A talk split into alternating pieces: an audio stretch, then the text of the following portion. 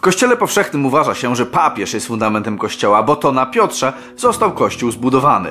Szymon Piotr odpowiedział: Ty jesteś Chrystusem, synem Boga żywego. Ja ci też mówię, że ty jesteś Piotr, a na tej skale zbuduję mój kościół, a bramy piekła go nie przemogą. Jednak w liście do Koryntian czytamy: Nikt bowiem nie może położyć innego fundamentu niż ten, który jest położony, którym jest Jezus Chrystus. Fundamentem religii musi być Jezus Chrystus, nie papież, nie Kościół. Tego fundamentu nie można zmienić. Został on raz położony i ma on taki pozostać. Pewne rzeczy można oczywiście budować na tym fundamencie. Można pewne rzeczy uchwalać i ustalać, ale nie można wymienić fundamentu. To nie na Piotrze zbudowany jest Kościół, a na wyznaniu, że Jezus Chrystus jest Synem Boga Żywego. Dlatego katolicyzm nie jest chrześcijaństwem, ponieważ dla nich fundamentem jest Piotr, czego dowodzą za każdym razem, gdy używają tego wersetu do podparcia swojego autorytetu.